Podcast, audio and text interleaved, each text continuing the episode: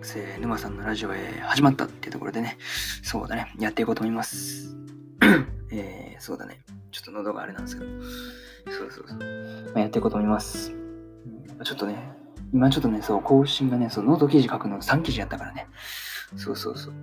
結構書くのに時間かかってしまって。あと木曜日もそう、午前中からずっと授業だったんでね、大学の講義だったんで、そう、なんか全然書く時間がなくてね、そう、昼になっちゃって申し訳ないんですけど、まあ、ラジオの方やっていこうと思います。はい。えー、今日はね、そう、3本やるんですよね。えー、そう、あれ。1本目が、えー、アイコインカーネーションの11話の感想で、えー、2本目がね、秋アニメの、まあ、まあ、おすすめ17選みたいな感じで、まあまあ、ざっくりと、まあ、まあ、アニメのタイトルと、そうだね、言うぐらいだと思うんですけど、まあ、そんな感じですね。3つ目がね、えー、軽音の聖地巡礼してきたっていう、まあ、話をそうそうやろうと思います。はい。そんな感じですね。というわけで、まず1本目から、えー、行こうと思うわけですが、えー、1本目がね、えー、アニメ、アイコインカーネーションの、えー、第11話の感想ですね。まあ、えー、いつも通りあらすじをから方から入っていこうと思います。えー、愛子と再会を果たした優也は大変な決意を愛子から聞かされる。それは愛子にとって自分自身を犠牲にするものだった。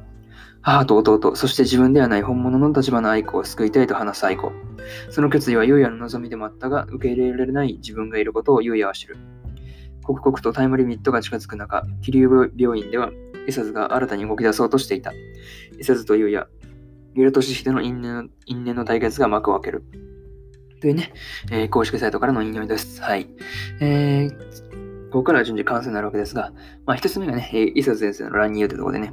まあ、前回ね、その伊佐先生がその、まあ、愛子をその迎えに行くというふうなことをまあ言ってたわけですが、まあまあまあ、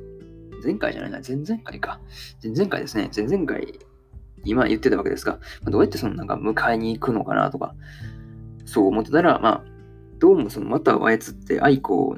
あのシェルターの方に追いやる感じですよね、あれ。まあまあまあ、そんな感じで、まあ、なんか、またをその、なんか自分の脳とリンクさせてなんか操ってましたね。いや、そんな器用なことできるんだと思って、びっくりしたわけですが。まあ、えー、ね、そうやってたから、まあまあまあ、できるんだなと。そうそうそう。まあ、なんか、原理的にはちょっと、なんか説明してくれてたんだけど、全然そう、頭が追いつかなかったんだけどね。まあ、あとはそうだな、伊佐先生、あれですよね。なんか、本当にその、なんて言うんだろう、娘のゆずはを助けるためになんか必死だっていうのがなんか伝わってくるほどのなんか必死さというかなんていうかもう言葉として成り立てないわけですが。まあな、なんかね、そう、嫌いになれないというかね、そうそうそうそう。うん、なんともそう嫌いになれないキャラですねっていう、そう、のちょっと今言いたかったんですよね。っていうのが、まあ一つ目の、まあ、伊佐先生の乱入というところで、えー、まあ二つ目はね、セルアセンブラ3っていう、ね、何、何それっていう、ね、セルアセンブラ2っていうのがとこまで出てきてて、で、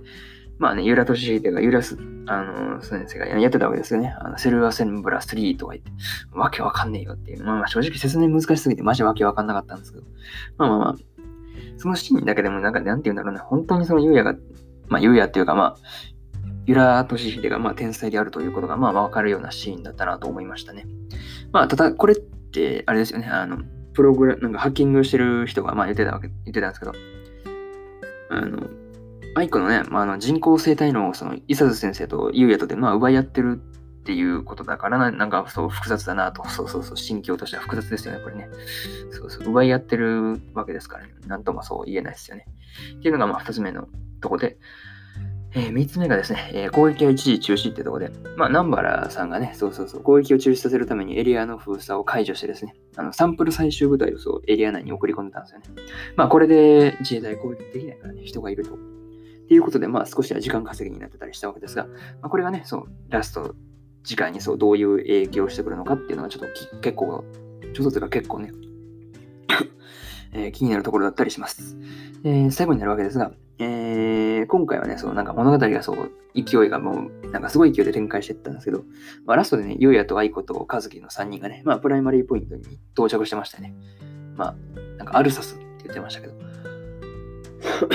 まあ、そこに到着してましたね。あとそうだね。あの、和樹がそう、愛子の記憶を見ていたっていうのには、まあちょっと驚いたわけですが、まあまあまあ、な何はともあれ次回最終回というわけで、どんなラストになるのかっていうのはちょっとそう、終着点ですからね、そう気になるなとめっちゃ思います。はい。っていう感じで今回終わりにしようと思います。えー、次回のね、ラスト12話はですね、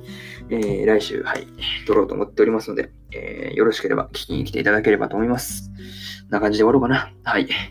えー、次はね、えーおすすめ17選の方かな。どうしよう。さっき軽音の方にしましょうか。じゃあさっき軽音の方を喋ろうと思います。いや、あー、どう、どうしよう。うーん、難しいね。まあ、どっちからでもいいんだけど、さっき17戦の方やりましょう。タイトルだけ紹介する感じなんで、まあ、サクッと見れると思います。はい。こんな感じでおります。それじゃあ、